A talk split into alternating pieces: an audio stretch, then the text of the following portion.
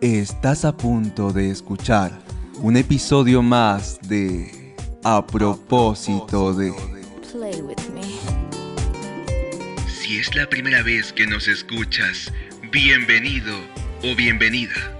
Si no es así, toma asiento o agárrate, que estamos a punto de empezar.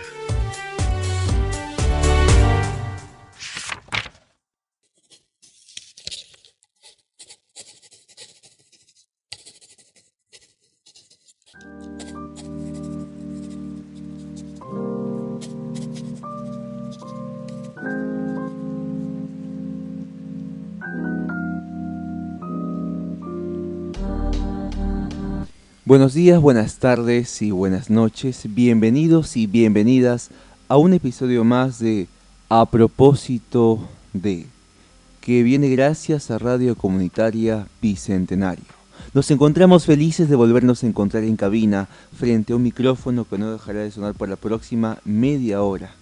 Y para el programa de hoy vamos a disertar en torno al poeta español, eh, de hecho fue el más joven representante de la generación del 98.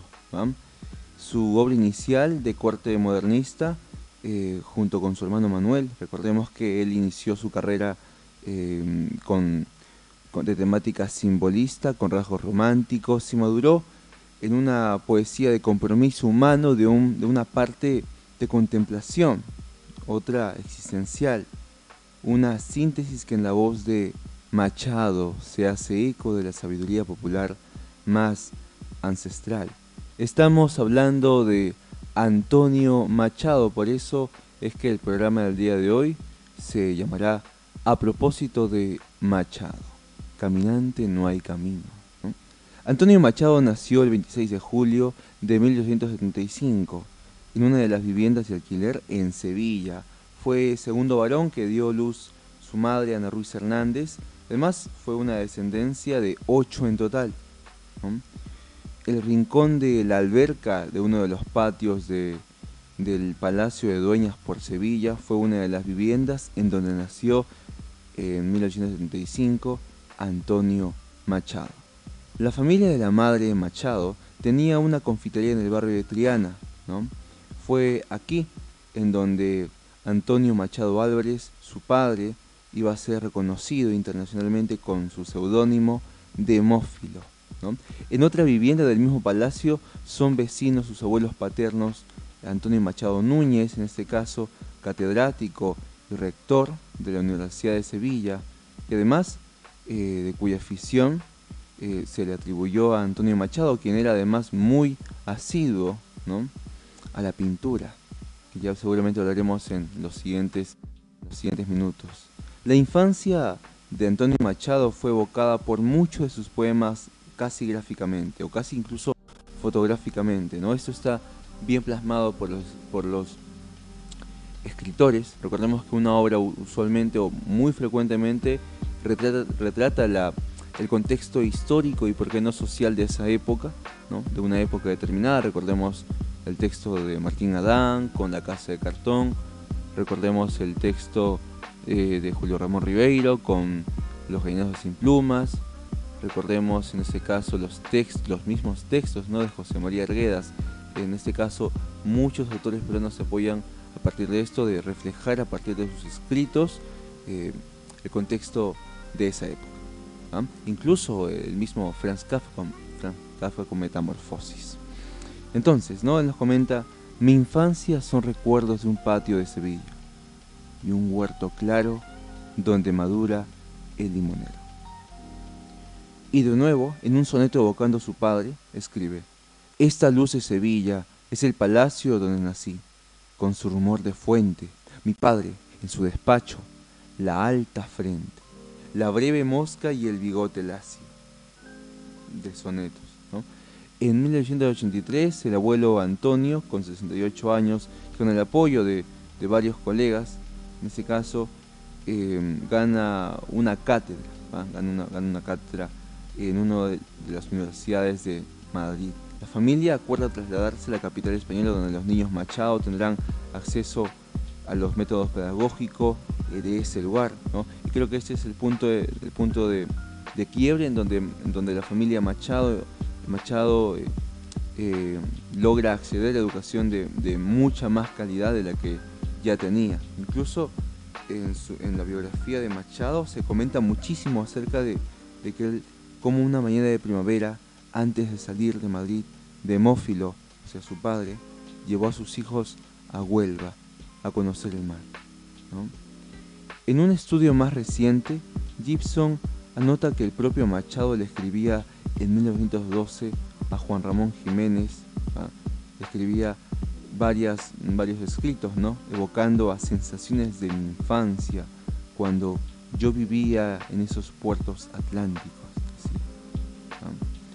Sea como fuere, quedarían grabadas en la retina del poeta aquellas estelas en la mar, porque recordemos que Machado también era asiduo a la pintura, muy aparte de escribir poesía, ensayos y cuentos. Él fue estudiante en la Madrid. Eh, lo fue el 8 de septiembre, o desde el 8 de septiembre de 1883. El tren en el que viajaba la familia Machado hizo su entrada en la estación de Atocha. Desde los 8 a los 32 y 62 años he vivido en Madrid, nos comenta Machado. Con excepción del año en del 99, 1902, que la pasé en París. Me eduqué en institución libre de enseñanza y conservo gran amor a mis maestros. Pasé por el instituto y la universidad, pero de estos centros no conservo más huella que una gran aversión a todo lo académico. Eh, bajo esta premisa se inicia el escritor jovencísimo, Antonio Machado. En este caso también nos comenta em, que 10 días después, Manuel Machado, Antonio y José ingresan también a la institución libre de enseñanza. En los próximos años varios de sus docentes, entre ellos que reconoce Antonio Machado, que fueron trascendentes en su vida académica. La institución, en coherente armonía con el ambiente familiar de los Machado, marcarían su ideario intelectual. Entonces decimos de que hay instituciones que, cooperan muchísimo con explotar académicamente al mismo escritor, etc. Allí, el maestro un día soñaba un nuevo florecer de España, nos comenta, a don Francisco Giner de los Ríos. Y aquí, mm, Machado nos comenta, nos da un comentario acerca de su maestro. El 16 de mayo de 1889, Machado, apenas faltan tres meses para cumplir 14 años, asiste al Instituto San Isidro, donde la institución libre estaba entonces colegiada, y para superar esta reválida de ingreso en el bachiller estatal, en junio prueba geografía, pero suspende latín y castellano, y su expediente es adjudicado al Instituto Cardenal de Cisneros para los posteriores ciclos. Entre tanto, la economía en la casa de los Machado que llevaba años siendo muy apretada, alcanzó un nivel crítico. Eh, Ana Ruiz acababa de tener su noveno y último parto. Su marido, un demófilo agotado, desilusionado, cuarentón y con siete hijos, decidió aceptar el puesto de abogado que le ofrecían unos amigos en San Juan de Puerto Rico. Conseguido este permiso del Ministerio de Ultramar, Antonio Machado Álvarez, padre de Antonio Machado, se embarcó rumbo al nuevo continente en agosto de 1892. No consiguió fortuna, sino, sino el infortunio de una tuberculosis fulminante que, que acabó con su vida, sin llegar a cumplir los 47 años. El padre Antonio Machado murió en Sevilla el 4 de febrero de 1893. Ahora veremos parte de su vida en la bohemia madrileña. En 1895 Antonio Machado aún no había podido acabar el bachillerato. Sin embargo, al año siguiente, dos días antes de su vigésimo primer cumpleaños, 21 años, murió su abuelo. A la pérdida familiar se unió el descalabro económico de una familia de la que Juan Ramón Jiménez dejaría este cruel retrato en su libro El modernismo. Notas un curso, nos comenta, ¿no? Abuela queda viuda y regala casa. Madre inútil todos viven pequeña renta buena. Casa desmantelada. Familia empeña muebles. No trabajan ya hombres. Casa de la picaresca. Venta de libros viejos. De esta forma Juan Ramón Jiménez informa la pérdida irreparable eh, que tuvo Antonio Machado, eh, de quien vendría a ser su abuelo. ¿no? Eh, hasta ese momento entendemos que Juan Ramón Jiménez cumplió un, rol eh, importante en la vida de Antonio Machado, ya que tenían constante comunicación y tanto, en este caso sabemos que Antonio Machado integró la generación del 98, ¿no? bueno, ociosos, los hermanos Machado, jóvenes además, entonces inseparables, se entregaron a la vida bohemia del Madrid de finales del siglo XIX. Cafés de artistas, tertulias literarias, frontón, los toros, todo les interesaba. Además, les deslumbraba muchísimo la personalidad de actores de esa época como Antonio Vico y Ricardo Calvo Agostí, y en lo literario hacen amistad con un saya espesa y en general se dejan estimular por la vida pública de la mayoría de los intelectuales de la época. Es aquí, en octubre de 1896, Antonio Machado, apasionado del teatro, entró a formar parte como meritorio de la compañía teatral de María Guerrero y Fernando Díaz de Mendoza. El propio poeta recordará con humor su carrera como actor.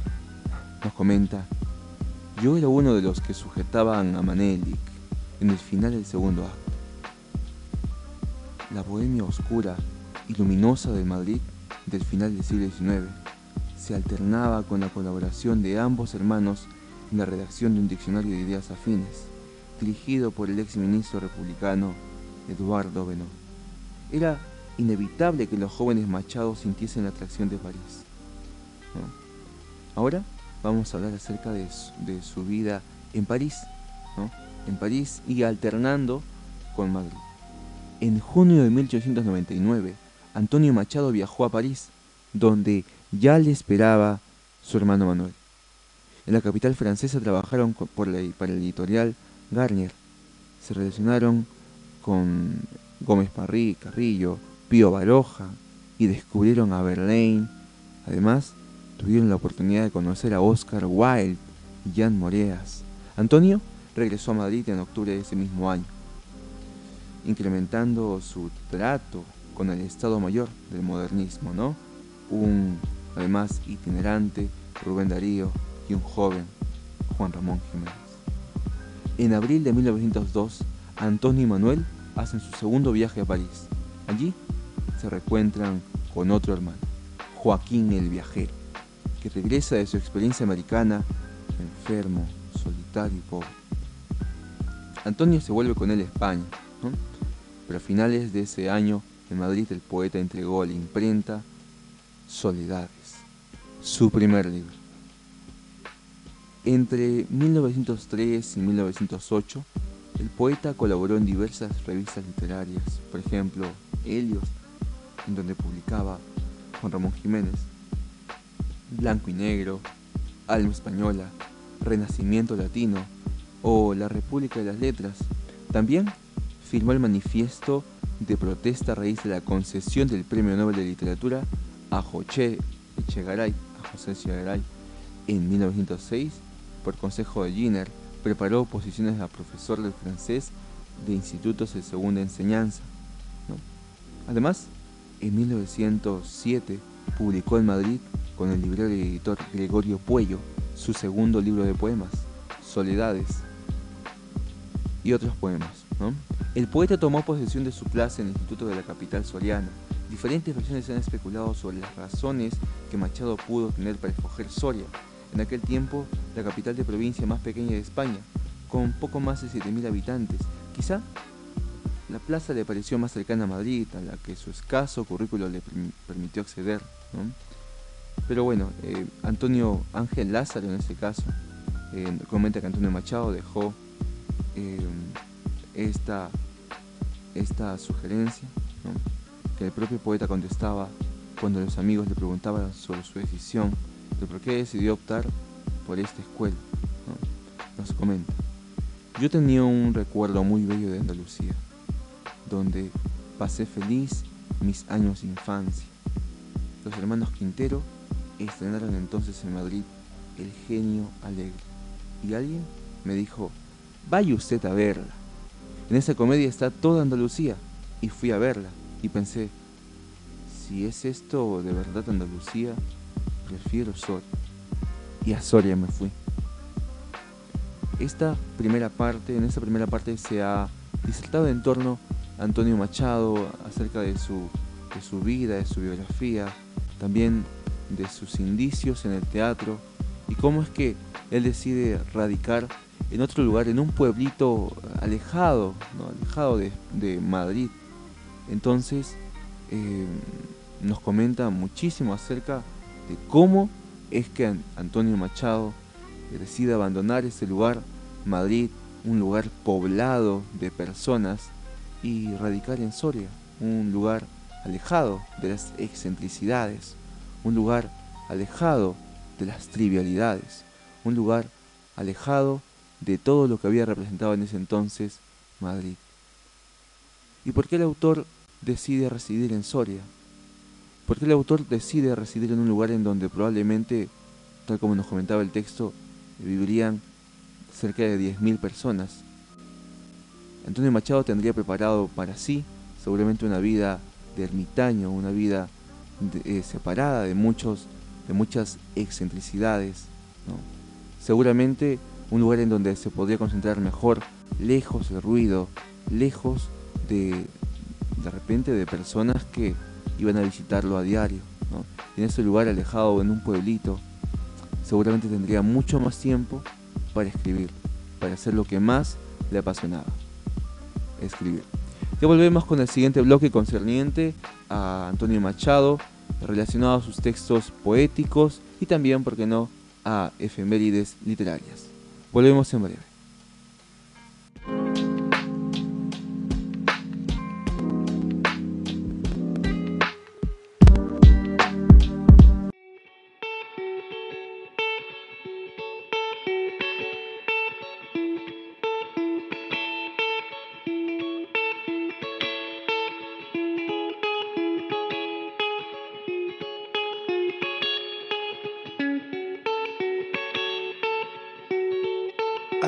To the morning sky first.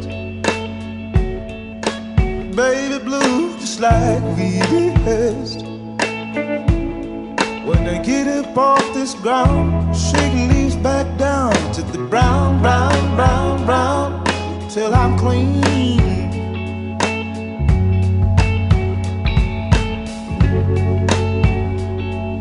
Then I walk where I'll be shaded by the trees by a meadow of green for about a mile. I'm headed to town, town, town mm, in style. With all my favorite colors, yes ma'am. I got all my favorite colors right now. My sisters and my brothers,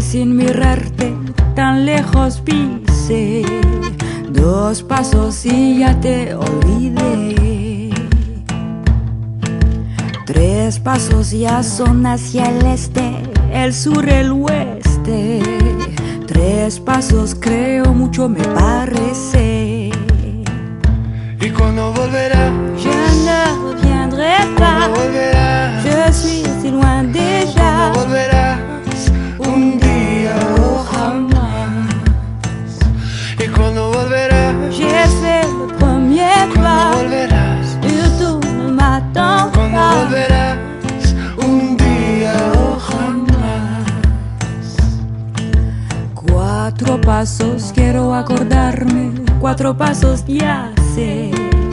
Tú me quisiste, yo te quise. Cinco pasos ya sin perderme, tanto me alejé. Cinco pasos y te perdoné. Seis pasos ya son casi siete, contar más no sé. Mil pasos y más me quedo de pie. ¿Y cuando volverá?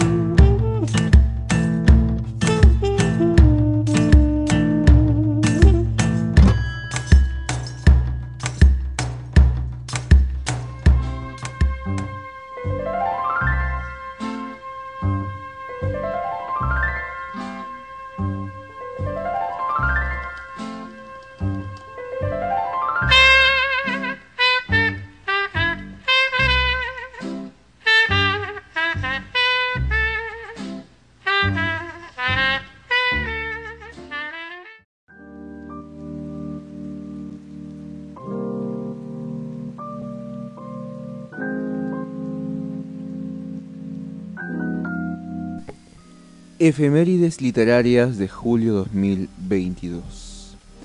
El 12 de julio del 2022, del 1961, muere Ernest Hemingway, novelista estadounidense conocido eh, por sus textos El viejo y el mar, Por quién doblan las campanas, Adiós a las armas o París era una fiesta.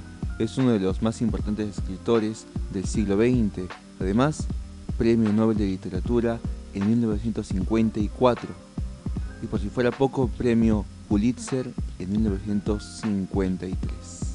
Efemérides literarias. Estamos de vuelta para disertar en torno a textos poéticos de Antonio Machado. Tenemos una selección de textos em, acerca de Antonio Machado, eh, poesía, eh, poesía extensa concerniente al autor. El primer texto poético eh, tiene como nombre La Saeta. Es un poema incluido en el libro Campos de Castilla, publicado por primera vez en 1912. Esta se inspira abiertamente en el género musical de la saeta, un canto popular propio de las festividades de la Semana Santa en Andalucía y otras regiones de España. Dijo una voz popular, ¿quién me presta una escalera para subir al madero para quitarle los clavos a Jesús el Nazareno. Oh, la saeta, el cantar, al Cristo de los gitanos, siempre con sangre en las manos, siempre por desenclavar. Cantar del pueblo andaluz, que todas las primaveras anda pidiendo escaleras para subir a la cruz. Cantar de la tierra mía, que echa flores al Jesús de la agonía, y es la fe de mis mayores, oh, no, tú eres mi cantar. No puedo cantar ni quiero a ese Jesús del madero, sino al que anduvo en el mar. La saeta, como comentamos, es un poema de un género musical específicamente, un canto popular propio de las festividades de la Semana Santa por Andalucía y en algunos pueblos de España. Proverbios y cantares. Caminante no hay camino. Proverbios y Cantares es una serie de pasajes poéticos de Machado, incluidos también en Campos de Castilla. En este poema, el escritor reflexiona sobre el sentido de la vida, la libertad y la novedad de las experiencias. Ese sentido de la vida se escribe sobre un libro en blanco, para todo aquel valiente que decide emprender el camino con libertad. En 1969, el cantante Joan Manuel Serrat publicó un disco dedicado totalmente a Antonio Machado, donde se incluye una versión musicalizada de Proverbios y Cantares. Serrat seleccionó algunos fragmentos y los reorganizó. El tema pasó a llamarse Cantares. En ese mismo álbum también está la saeta, el poema anterior. Nunca perseguí la gloria, ni dejar en la memoria de los hombres mi canción. Yo amo los mundos sutiles ingrávidos y gentiles como pompas de jabón. Me gusta verlos pintarse del sol y grana volar, bajo el cielo azul temblar, súbitamente y quebrarse. Caminante son tus huellas, el camino y nada más. Caminante no hay camino, se hace camino al andar. Al andar se hace camino y a volver la vista atrás, se ve la senda que nunca se ha de volver a pisar caminante, no hay camino, sino estelas en la mar. Todo pasa y todo queda, pero lo nuestro es pasar, pasar haciendo caminos, caminos sobre la mar. Las moscas. Las moscas es un poema publicado en el libro Soledades, Galderías y otros poemas, editado en 1907. Se encuentra en una sección llamada humorismos, fantasías, apuntes. En el texto, el poeta logra construir una imagen poética en torno a este malquerido insecto, las moscas, que se convierte en metáfora de todas las cosas, recuerdo de la vida cotidiana. Vosotras, las familiares, inevitables golosas, vosotras, moscas vulgares, me evocáis todas las cosas, Oh viejas moscas voraces, como abejas en abril, viejas moscas pertinaces, sobre mi calva infantil, moscas del primer hastío en el salón familiar, las claras tardes de estío en que yo empecé a soñar, y en la aborrecida escuela raudas moscas divertidas, perseguidas por amor de lo que vuela, que todo es volar, son horas, rebotando en los cristales en los días otoñales, moscas de todas las horas, de infancia y de adolescencia, de mi juventud dorada, de esta segunda inocencia, que da en no creer en nada de, de siempre moscas vulgares, que de puros familiares no tendréis digno cantor. Yo sé que os habéis posado sobre el juguete encantado, sobre el librote cerrado, sobre la carta de amor, sobre los párpados yertos de los muertos. Inevitables golosas que ni labráis como abejas, ni brilláis cual mariposas, pequeñitas, revoltosas, vosotras amigas viejas, me evocáis todas las cosas. Las moscas, de Antonio Machado. Sonaba el reloj a la una. Es otro poema de la sección Humorismos, Fantasías, Apuntes, del libro Soledades, Galerías y otros poemas. Con un tono humorístico el sujeto poético comparte el desagrado que siente ante el estruendo de un practicante de música sin talento. Sonaba el reloj a la una. Sonaba el reloj a la una dentro de mi cuarto. Era triste la noche, la luna reluciente calavera. Ya del cenit declinando iba del ciprés del huerto, fríamente iluminando el alto ramaje hierro. Por la entreabierta ventana llegaban a mis oídos metálicos alaridos de una música lejana. Una música tristona, una mazorca olvidada, entre inocente y burlona, mal teñida y mal soplada. Y yo sentí el estupor del alma cuando bosteza el corazón, la cabeza y morirse es lo mejor. Sonaba el reloj a la una. Y como último poema en torno a este escritor, Antonio Machado, tenemos Anoche cuando dormía. En este poema el escritor expresa el universo de sus anhelos espirituales que se presentan en sí ante sus sueños, a través de todo este vasto mundo de los sueños. El poema es la representación de la inquietud humana por trascendencia, por el orden de lo divino. Anoche cuando dormía. Anoche cuando dormía, soñé, bendita ilusión, que una fontana fluía dentro de mi corazón. Di, ¿por qué a sequía escondida agua vienes hasta mí, manantial de nueva vida, en donde nunca bebí. Anoche, cuando dormía, soñé, bendita ilusión, que una colmena tenía dentro de mi corazón, y las doradas abejas iban fabricando en él, con las amarguras viejas, blanca cera y dulce miel. Anoche cuando dormía soñé bendita ilusión que un sol ardiente lucía dentro de mi corazón. Era ardiente, porque daba calores de rojo hogar era sol porque alumbraba y porque hacía llorar. Anoche cuando dormía, soñé bendita ilusión, que era Dios lo que tenía dentro de mi corazón. Anoche cuando dormía. Ya volvemos con el último bloque concerniente a los premios del autor, ¿por qué no el autor en la actualidad? Volvemos en breve.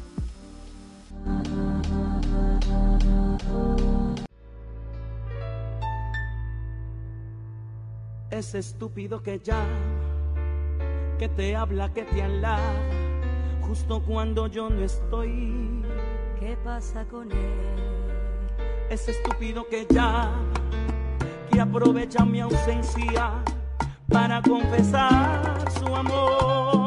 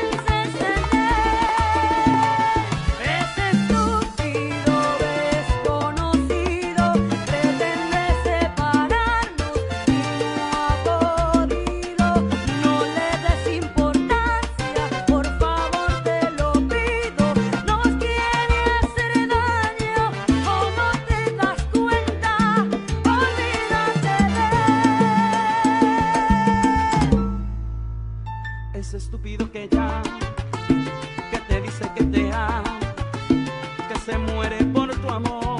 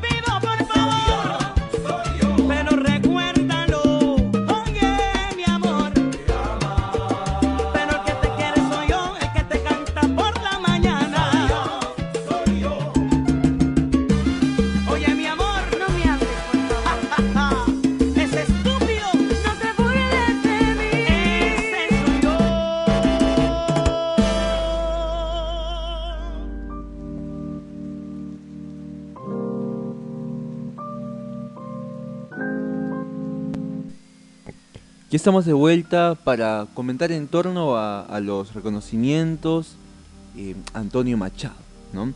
Además de las variopintas esculturas dedicadas al poeta, entre los numerosos reconocimientos a Antonio Machado, su obra y su memoria, pueden mencionarse muchas. ¿no?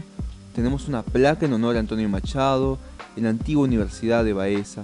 Eh, también tenemos que sabemos de que aquí ¿no? impartió clases de gramática francesa en un determinado momento. Aún en vida del poeta, Machado fue ho- homenajeado en Soria y declarado hijo, hijo adoptivo de la ciudad. ¿no? Recordemos que Soria, eh, según biografía, no, no, llegaba, no llegaba a ser más de 10.000 personas. ¿no? La gran pregunta era por qué Antonio Machado decidió mudarse de Madrid a Soria, un- una ciudad Madrid eh, vasta, eh, repleta de españoles. Donde no cabía probablemente un alfiler, y se decide trasladarse a Soria, un pueblito alejado, eh, para seguramente llevar una vida eh, excéntrica, lejos de excentricidades obviamente, pero ya como un ermitaño. El homenaje que desde el Instituto Hispánico de Estados, en Estados Unidos le tributaron en el décimo aniversario de su muerte, ¿no? Amigos en el exilio, eh, recordemos que aquí sus amigos le rindieron homenaje, eh, tenemos por ejemplo a Tomás Navarro, a Jorge, Guillén, a Rafael Eliodoro, Federico Donís, Arturo Torres, Río Seco, entre otros. También tenemos la exposición homenaje de los artistas españoles en París, inmortalizada por el cartel au- autografiado por el gran Pablo Picasso, con fecha el 3 de enero de 1955. Además, eh, tenemos el álbum dedicado a Antonio Machado por el cantor Manuel Serrat, el cantautor, poeta, que contribuye a la recuperación y popularización del poeta. También Ángel González, uno de los más aplicados biógrafos y estudiosos de la figura y obra de Antonio Machado, le dedicó también algunos de sus poemas eh, más personales, como la elegía que incluyó en su tercer libro, Grado Elemental, titulado Camposanto de Colibre. Como en el caso de otros miembros de la generación del 98, su nombre ha sido reflejado en numerosos, callejeros de ciudades españolas. Así, por ejemplo, en Madrid, en una avenida entre los barrios de Badelsarza y Ciudad Universitaria, en el distrito de Madrid, coincidiendo por la apertura, yace la figura de Antonio Machado eh, dibujado en un frontón amplísimo, donde vemos eh, la figura de uno de los grandes escritores españoles, de uno de los representantes de la generación del 98, Antonio Machado, con su frase, caminante no hay camino, se hace camino al andar. El tiempo nos ha quedado corto si creemos que hablar acerca de Antonio Machado nos sumaría capítulos y capítulos. Si deseas que hablemos de un otro autor en la posteridad, puedes visitarnos en nuestra página de Facebook a propósito de... Vamos a dejarlos con una canción más para disertar, luego ya dar seguramente las palabras de despedida en torno a este escritor. Volvemos con la canción, volvemos en breve.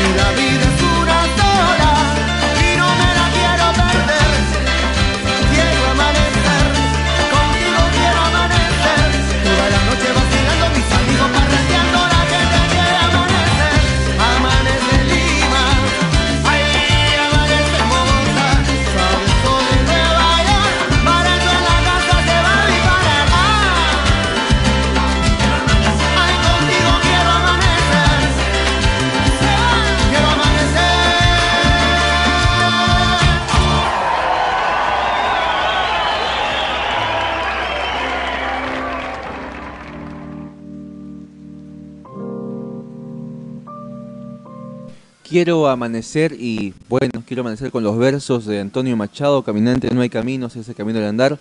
Nos despedimos, nos vemos hasta la siguiente semana con otro episodio más aquí en A propósito de mi nombre es Ernesto Calderón y no olviden, lean literatura local, nacional e internacional. Tenemos sábado, el sábado tenemos función de los músicos de Bremen aquí en Cuadra 21, Alto de Lima 2128. A las 5 de la tarde están todos invitados. Eh, pueden visitar la página del grupo de Ciento Picante, el grupo de Teatral Ciento Picante de Tana. Nos vemos ahí. Gracias. Hasta la siguiente semana.